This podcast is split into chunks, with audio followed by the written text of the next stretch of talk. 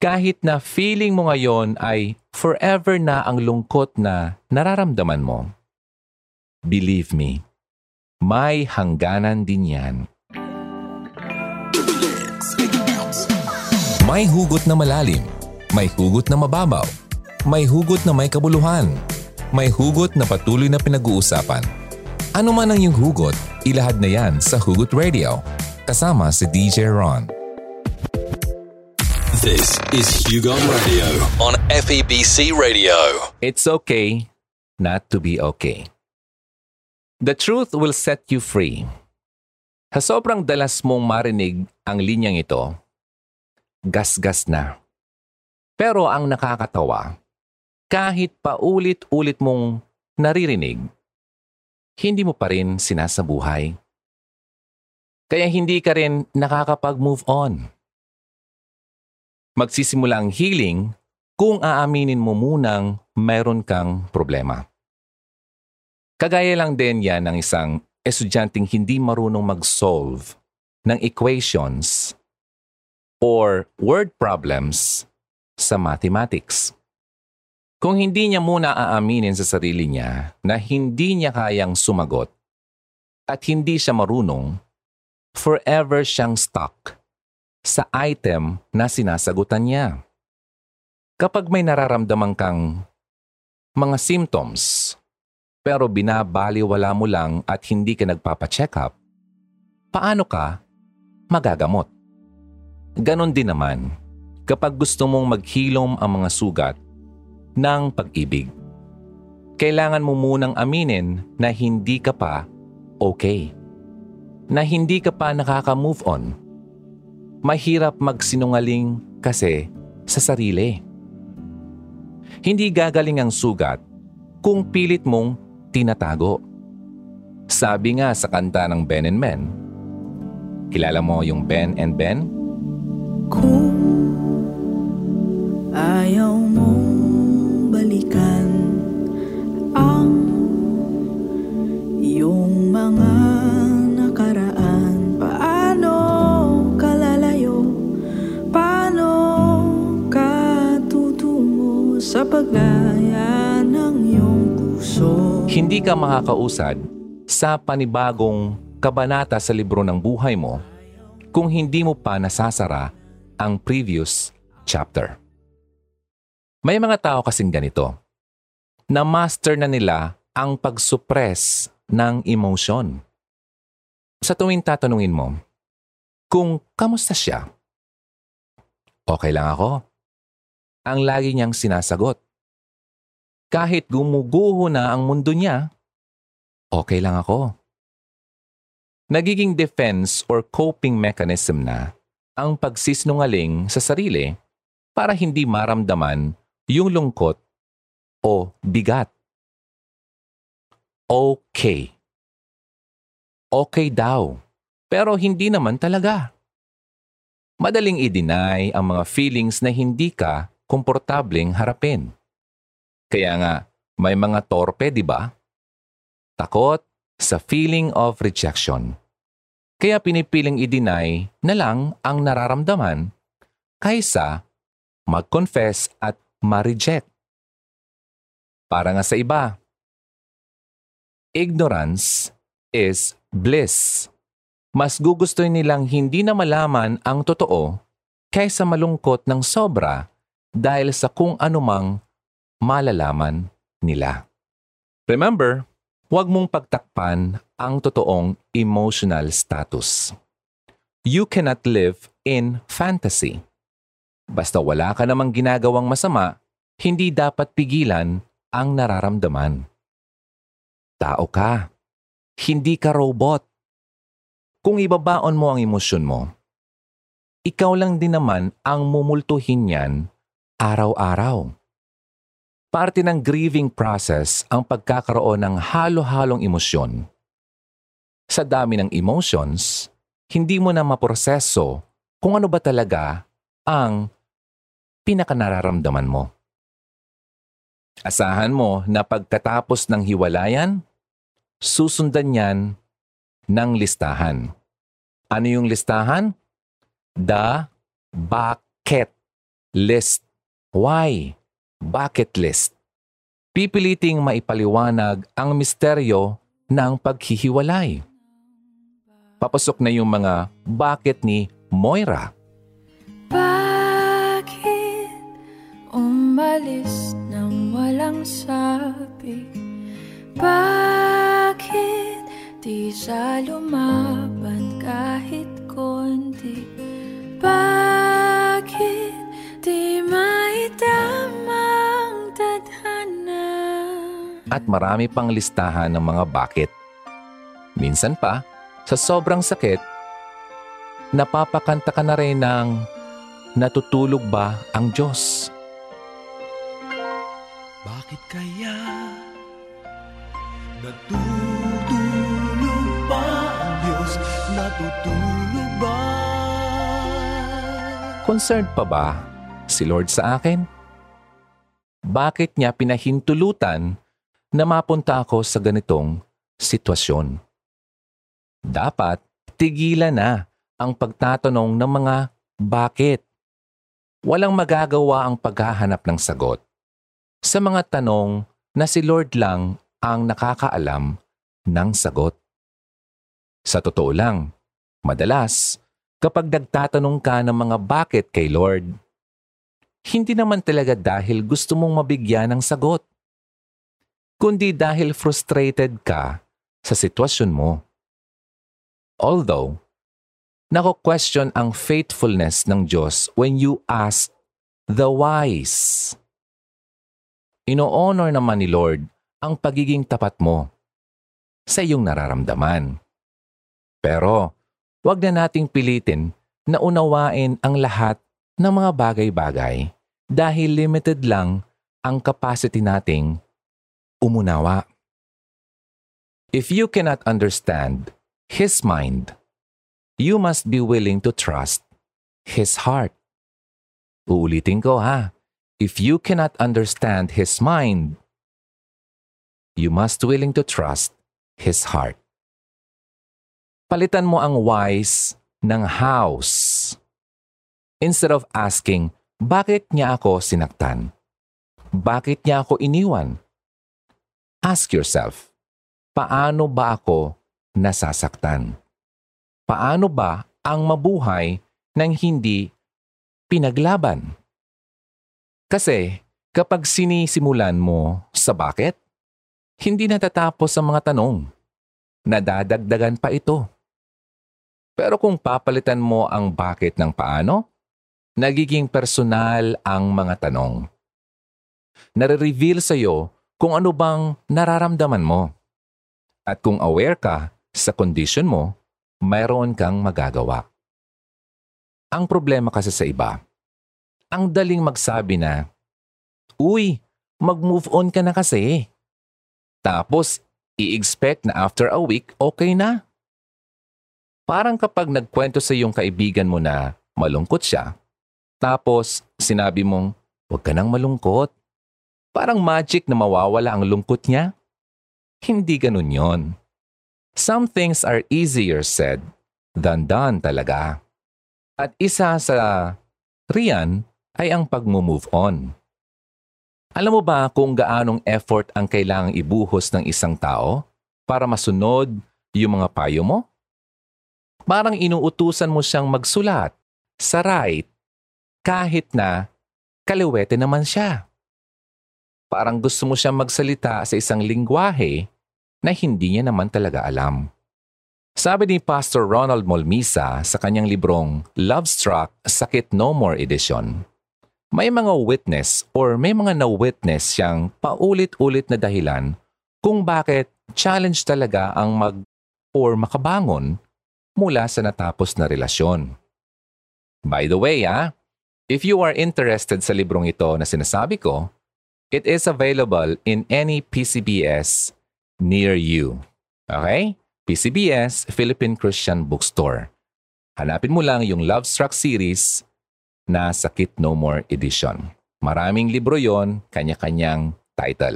Nais din nating i-recognize at pasalamatan ang ating partner here dito sa Hugot Radio, ang PCBS Legazpi City. Hi to Atiglo, ng PCBS Legazpi City. Maraming salamat sa partnership with Hugot Radio. Ang PCBS po ay nationwide. Maraming salamat. So, ano na nga ba talaga ang Great Walls of Harang na ito? Number 1, pwede ka na. Maraming salamat sa mga nakikinig at nanonood. Ang topic natin sa mga ka-join lang, it's okay not to be okay. Isa sa mga harang. Iba na ang may pinagsamahan. The more na na-attach ka sa isang tao, the more na masasaktan ka kapag humiwalay ka na sa kanya. Ganun din, mas biglaan ang naganap. Mas mahirap tanggapin kapag ito'y naganap na biglaan. Exaggerated man pakinggan, pero after a breakup, kapag nangyari yon, para kang baby na nagsisimulang muli na matutong maglakad. Kasi mahirap at matagal na process ang pag-alis sa sistema mo ng mga bagay na nakasanayan mo na. Yung tipong isasabay mo sana siya sa order mo, pero mapapapos ka na lang at maaalam mong mag-isa ka lang naman pala. At wala ka ng pagbibigyan ng pangalawa. Kaya hindi talaga biro ang pag-usad. Sa dami ba naman ng bagay, memories at emotions na pinagsaluhan yung dalawa? Bumuo na kayo ng mga pangarap sa buhay, tapos bigla na lang siyang mawawala. Masakit talaga yan. Pangalawa, nanghihinayang ang puso ko.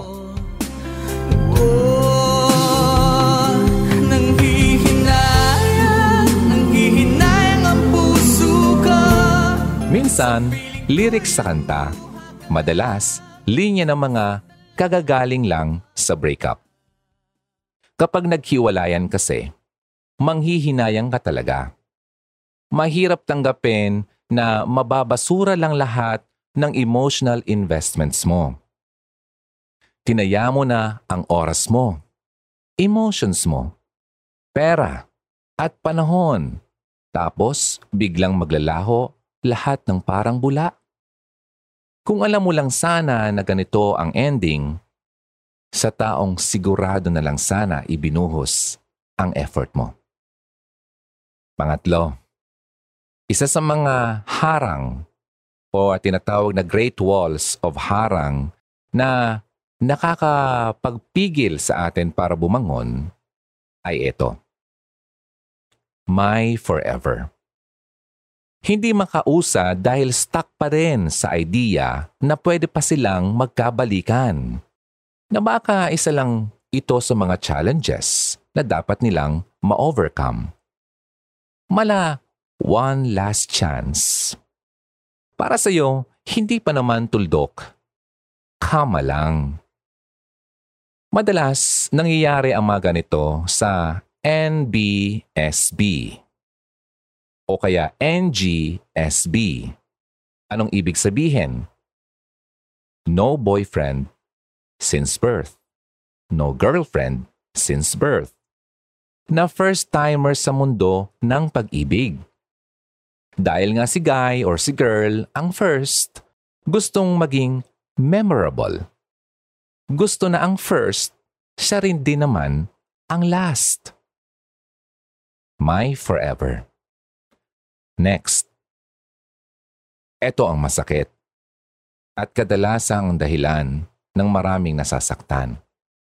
Naisuko ko na ang bataan.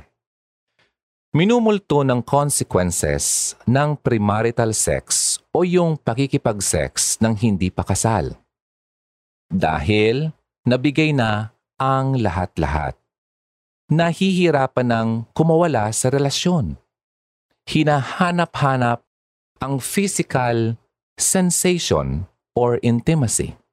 Naghahabol kasi may ibinigay na naibigay na hindi na maibabalik. Dito rin nangyayari yung damaged goods mindset. Kaya maraming babae ang nahihirapang makipaghiwalay dahil akala nila wala ng lalaking tatanggap sa kanila dahil sa nangyari. Sa mga lalaki naman, may iba na nilalamo ng guilt kapag nahiwalay sa partner. Hindi niya pwedeng iwan dahil baka wala nang tumanggap. Ulitin ko, sa lalaki iniisip, hindi maiwan-iwan o mabitawan ng babae kasi iniisip niya na baka wala nang tumanggap sa girl. Baka siya ang maging dahilan ng pagkasira ng buhay ni girl. O kaya naman, hindi magawang makipaghiwalay dahil nga sanay na rin na productive ang kanilang mga gabi. Mapapaisip ka, no? Nasaan ka ba dito sa mga sinasabing Great Walls na harang? Meron pa, ha? Another Great Wall na harang. Dahil mahal na mahal kita. Ito sa puso ko.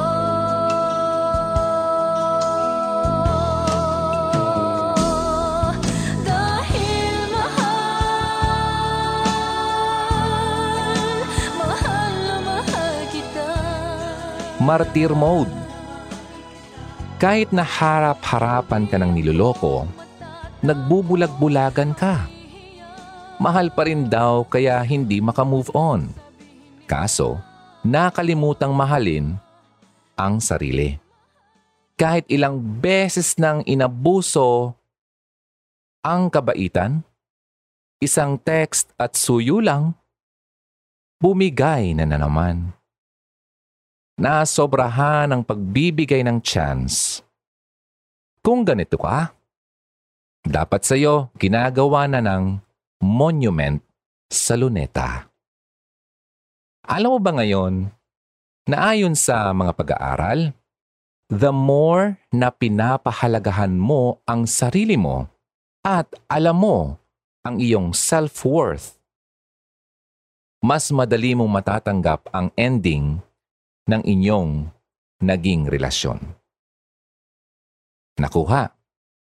So, what's missing here is yung pagpapahalaga mo sa sarili. Next, another Great Wall. Paano na ang future ko? Marami ang takot sa uncertainties na dala ng hindi siguradong future. Iniisip na baka itong failed relationship nila, ito na pala yung one great love na ma-experience nila sa kanilang lifetime. Lalo na kapag wala na sa kalendaryo ang edad mo. Nakaka-anxious, di ba? Na baka hindi ka na ulit makapasok sa panibagong relasyon. Nakakatakot din ang future na mag-isa para sa asawang inabando na.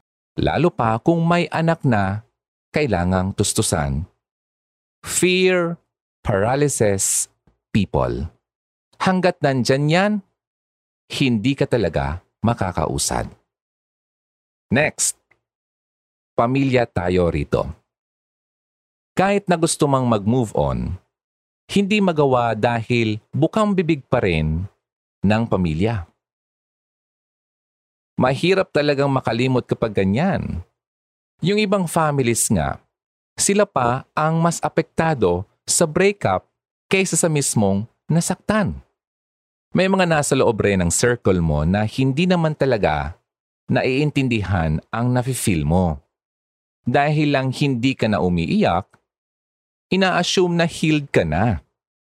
Kaya naman ikaw, pressured din na maging okay na talaga. Nilalampasan na ang grieving process dahil gustong ma-meet ang expectations ng mga kapamilya. Kahit pa, ang kapalit ay yung talaga namang proseso ng paghihilom emotionally and spiritually. Napipilitan ka na mag-usad. Pamilya tayo rito. Next, nakakasabay ka ba? May mga parts pa dito na pinagdaanan mo o pinagdadaanan mo? Uulitin ko, ha? Great Walls of harang kung bakit yung challenging ang makabangon mula sa isang natapos na relasyon. Susunod na harang, I am what I am. Para naman sa iba, mahirap makamove on dahil sa emotional makeup nila. Halimbawa, kapag extrovert ka, mas mabilis kang mag-heal kung madalas kang nasa company ng iba. Diba? Kung introvert ka naman, mas gugustuhin mong maghilom on your own.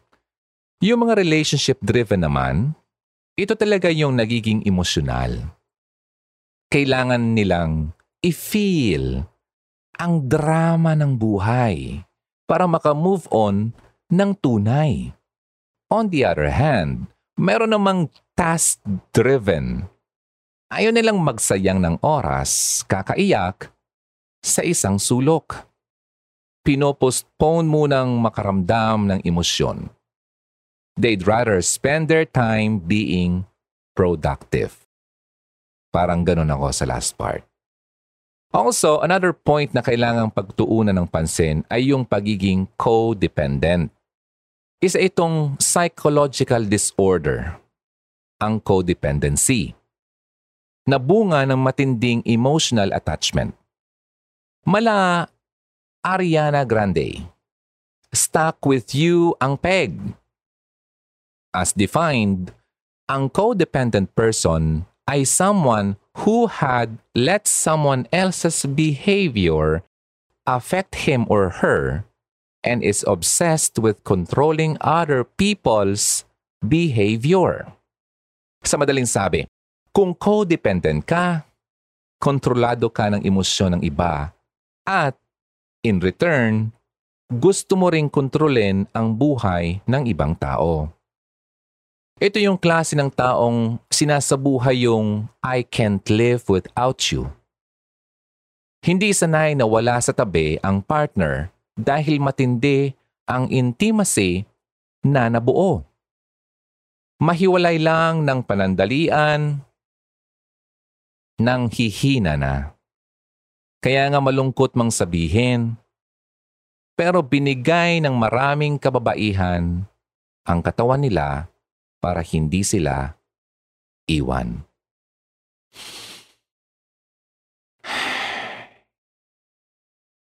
When you use sex to maintain a relationship, it could ruin your life. Nagkakaroon ng tinatawag nating emotional prostitution.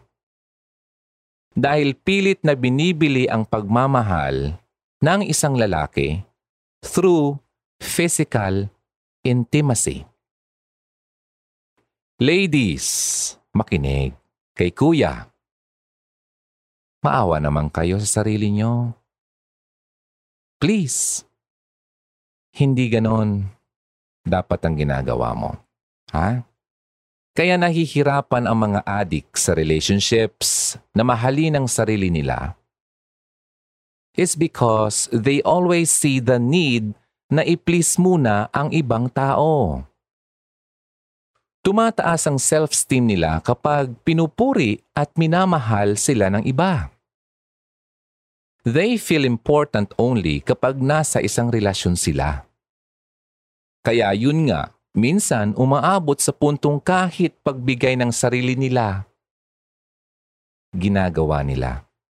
They seek validation from others. Kapag ang pagnanais mong mahalin ka ang motivation mo, kaya ka pumasok sa relationships, siguradong masasaktan ka. Kailangan mong matutuhang, magmahal ng iba nang hindi nababawasan ang pagmamahal mo para kay Lord, para sa iba, at para sa sarili mo. Okay?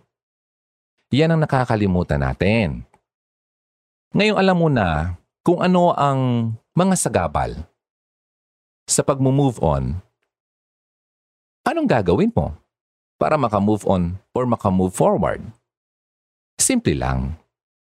Allow yourself to cry. Iiyak mo lang yan. Kung ikaw yung taong hindi pa umiyak ever since naghiwalay kayong dalawa dahil gusto mong magmukhang strong, huwag mo nang pigilan pa. Ang pag-iyak ay isang uri ng katapangan. Matapang ka kasi kaya mong sabihin sarili mo na may hangganan lang din ang iyong kakayahan. Matapang ka dahil kaya mong aminin na kailangan mo ng tulong ng iba. Kagaya lang ng isang illustration na nakita ko sa Facebook, pinakita yung dalawang sides ng paghihiwalay. Yung isa sa babae at yung isa sa lalaki. Every stage ng breakup, kino-compare kung paano dinideal ni boy at ni girl. Sa part ni girl, yung una, lugmok siya talaga. Bagsak. Iyak talaga siya. Walang ganang kumain. Humihingi rin ng company sa iba niyang mga kaibigan. Pero ascending ang process niya. Ano? Nang pag-move on ng babae. Dumaan siya sa denial, confusion, acceptance, hanggang sa tuluyan na siyang mag-heal. Si boy naman ito. Sa una, kabaliktaran ng babae. Yung babae lugmok. Si boy, sa una ganito. Masayang masaya siya. Masaya pa siya nung nag-break sila. Inom dito, inom doon, party dito. Punta sa bar. Lahat ng hindi niya magawa nung nakatali pa siya doon sa ex-girlfriend niya, abay ginagawa na niya. Pareho silang dumaan ni girl sa denial. Dinideny ni boy sa sarili niya ng time na hindi pa siya nakaka-move on. Hanggang sa ultimately, na-realize niyang hang up pa rin siya sa relationship niya sa girl. May mga hang ups. May mga naiwan. Sa huli, habang nag-move on na yung girl, nagde-take off na yung girl, si boy naman ayon. Palapag. No? Stuck pa rin sa relationship nilang dalawa. Nakita niyo yung difference? Girl, boy. Ang lesson? Ulitin ko yung sinabi ko kanina. Allow yourself to cry. Get real with your tears. Payagan mo yung sarili mong umiyak. Walang pag-move on na mangyayari kung hindi ka magiging totoo sa nararamdaman mo. Kapag hindi mo nilabas yan, sasabog talaga yan sa loob ng iyong dibdib at maaari maka-apekto ito sa iyong kalusugan. Importante ang pag-iyak para ma-resolve mo yung pangungulila at lungkot. Kapag hindi mo na ilabas ng maayos ang kalungkutan, dadalhin mo siya sa kinabukasan at kahit saan ka man pumunta, mahirap na laging may bagahe kang daladala. Kaya nga, you must confront your emotional issues head on. Walang paligoy-ligoy. Madalas kasi, dahil sa kagustuhan mong tumakas sa problema, lumalala lang yung sugat. You need to identify your emotions and take appropriate actions for their resolution. Karamihan kasi sa atin, mas pinipiling maging manhid sa emosyon. Gumagamit ng iba't ibang bagay tulad ng relationships, ulit, naghahanap ng rebound, yung ginawa sa akin. Next, sex. May rebound, of course, papasukan ng sex. Alcoholism. Bisyo. Sugal. At marami pang iba na hindi naman talaga effective na painkiller. Marami sa atin, lumaki na sa ideya na huwag ng patulan ang mga uncomfortable emotions dahil hindi raw makakatulong sa atin at sa iba. Instead na i-express ang galit, nananahimik na lang at kinikimkim na lang sa sarili. Kaya ano ang resulta? Nagtatanim ng galit.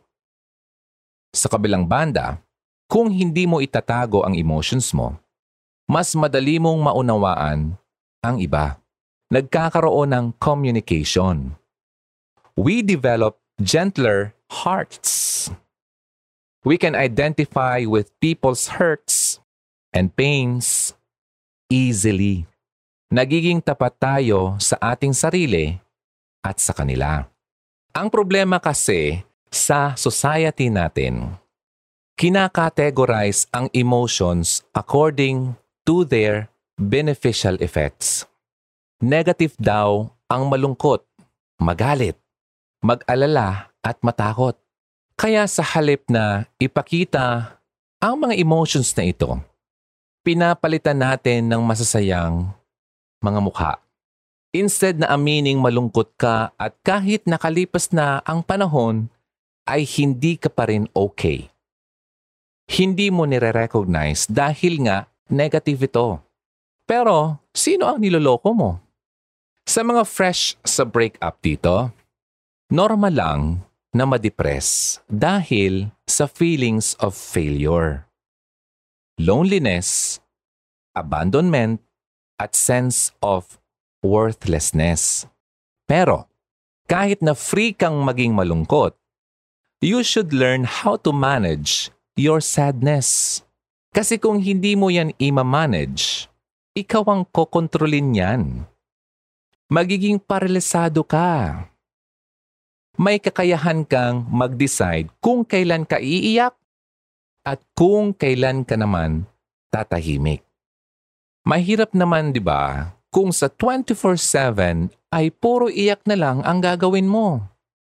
Siyempre, exception na sa iyak time kapag oras ng trabaho. O kaya may Google or Zoom meeting kayo sa eskwela. Normal na malungkot. Ang hindi normal, yung forever ka nang maging malungkot. Kahit na feeling mo ngayon ay forever na ang lungkot na nararamdaman mo. Believe me, may hangganan din yan. Never ever doubt the slow work of God in your life. May mga bagay na hindi maaring madaliin dahil kailangan ng maselang soul surgery. Ang problema kasi sa atin, hindi sanay maghintay. Yan ang problema sa atin. Kumbaga sa pagluluto, microwave. Microwave method tayo, pero si Lord, slow cooking. Nakuha mo yung diferensya? Tayo gusto natin mainit agad, maluto agad, matapos agad. Pero iba ang paraan ng ating Panginoon. Kung ikukumpara mo ito sa pagluluto, slow cooking ang paraan niya. Madalas, nag-e-expect tayo ng mga bagay na hindi ipinangako ni Lord. Gusto mo ng instant healing. Pero, hindi yun ang gusto ni Lord, kundi gradual transformation. At mangyayari lang ang paunti-unting pagbabago kung unti-unti ring pagdadaanan ang proseso. Depression could be God's way of slowing us down, trying to balance out our emotions. Let Him do His way in your life.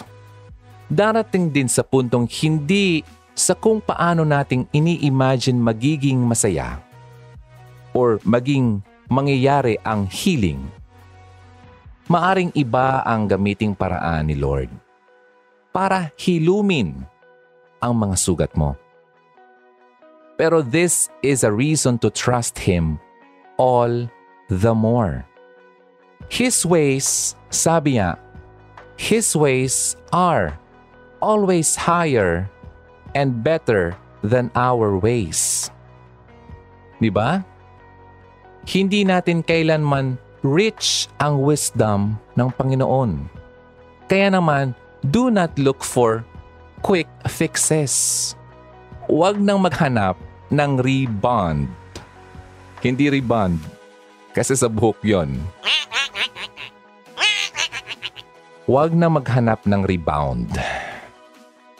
Makakasakit ka lang o kaya maghanap ng prospect sa mga dating sites. Huwag nang patulan yung abanger, na nagpaparamdam sa'yo. May mga abangers dyan. Sumunod na lang sa commands ni Lord. Set your eyes upon Him. Kapag sinabing magpahinga sa presence niya, huwag hayaang umepal sa iba. Kayo dapat muna ni Lord. Kayong dalawa muna. Kapag sinabi niyang itigil na ang mga maling relasyon, itigil mo na. Huwag nang matigas pa ang ulo.